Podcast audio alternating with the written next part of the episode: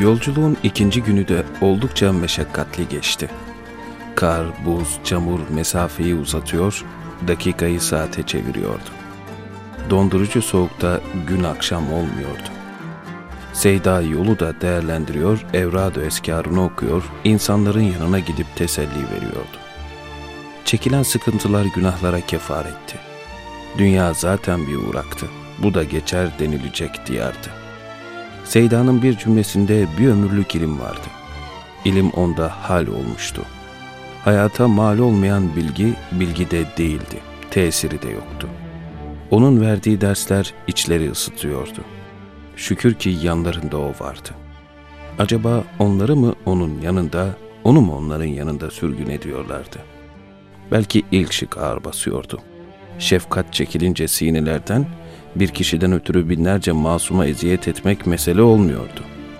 Çocukların, annelerin, ihtiyarların bir şey yapmaları gerekmiyor, varlıkları problem olarak görülmelerine yetiyordu.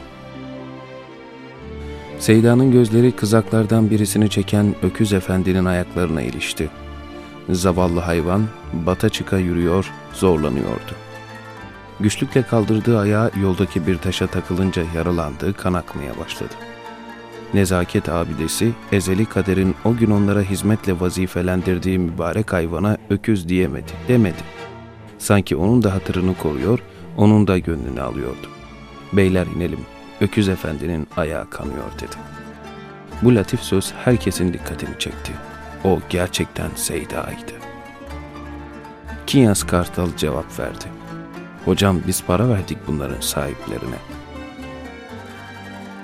O seferin sonunun nereye varacağı belli değildi. Bunun sadece bir sürgün mü yoksa sonu ölümle bitecek bir sefer mi olduğunu bilmiyorlardı. Ufuk bu yönüyle meçhul ve belki de karanlıktı. Ramazandı. O bereketli günlerin manevi havasını yaşamak, iman kardeşleriyle kucaklaşmak, helalleşmek yerine yürekleri buza çeviren bir soğukla savaşıyorlardı.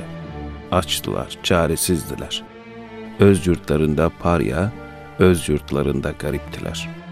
Geçtikleri yerlerde insanlar onlara acıyarak bakıyor, yürekleri parçalanıyordu. O şartlarda düşünmek, anlamak değil, aklını korumak meziyetti. Sahiplerine para verdik, sözünde kasıt da yoktu. Öylesine çıkmıştı dudaklarından.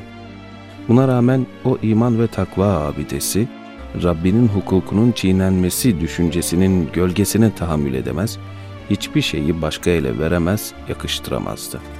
Ona karşı saygısızlık olamazdı, korkamazdı. Adeta yüreği çatlamış gibi bir söz döküldü dudaklarından. Oğlum onlar bu hayvanların sahibi değil, ancak mutasarrıfıdırlar. Her şeyin sahibi Allah'tı. İnsan sadece kullanıcısı. İnsanı da, insanın fiillerini de Allah yaratıyordu. Ne yaratmak ne sahiplik bir başka ele verilebilirdi.'' Hiçbir şeyin vücudu kendisinden değildi ve hiçbir şey serseri bir tesadüfle meydana gelmemişti.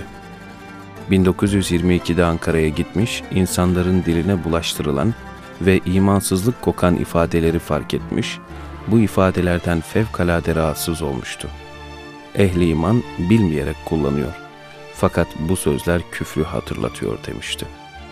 Demek kullananlar kasıtsız olduklarından iman dairesinde kalıyordu.'' Kalıyordu ki onlardan iman ehli diye bahsediyordu.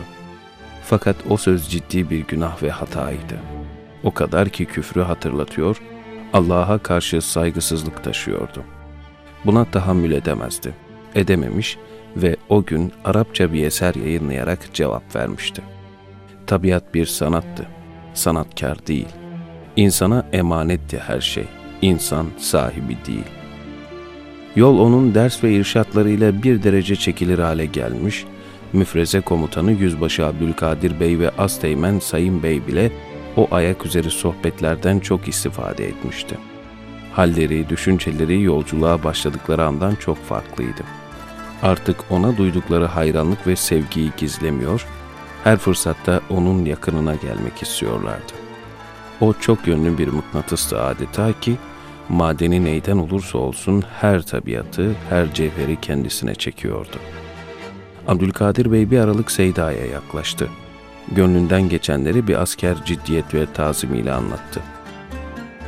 Efendim zatınıza medyun ve müteşekkiriz. İmani ve dini hasbihallerinizden, sohbetlerinizden çok istifade ettik. Bizi birçok mevzuda aydınlattınız. Bizi okumadan, araştırmadan, körü körüne dalalete saplanmaktan ve sapık kimselerin yalanlarına takılmaktan kurtardınız. Sizden şunu istirham ederiz ki, bizi zalim bir düşman olarak bilmeyiniz. Biz artık sizin emrinize amade muhafızlarız. Seyda dua etti yüzbaşıya. Yüzbaşı duygulanmıştı. Gözlerinin doluluğu soğuktan değil, yaşadığı sevinçten ve heyecandandı. İyi ki imha telkinlerine uymamış, iyi ki sarığına cübbesine dokunmamış, iyi ki ona bir zarar vermemişti. Bilmeden, tanımadan bunu yapsaydı, akıbetini heba eden korkunç bir hata yapmış olacaktı. İçi rahatladı. Seyda'ya yapılan yüreğine dokunuyor olsa da, o kendine düşen vefayı gösterdi. En azından ondan onlara zarar gelmeyeceğini ifade etti. Artık en azından dostluğu belliydi.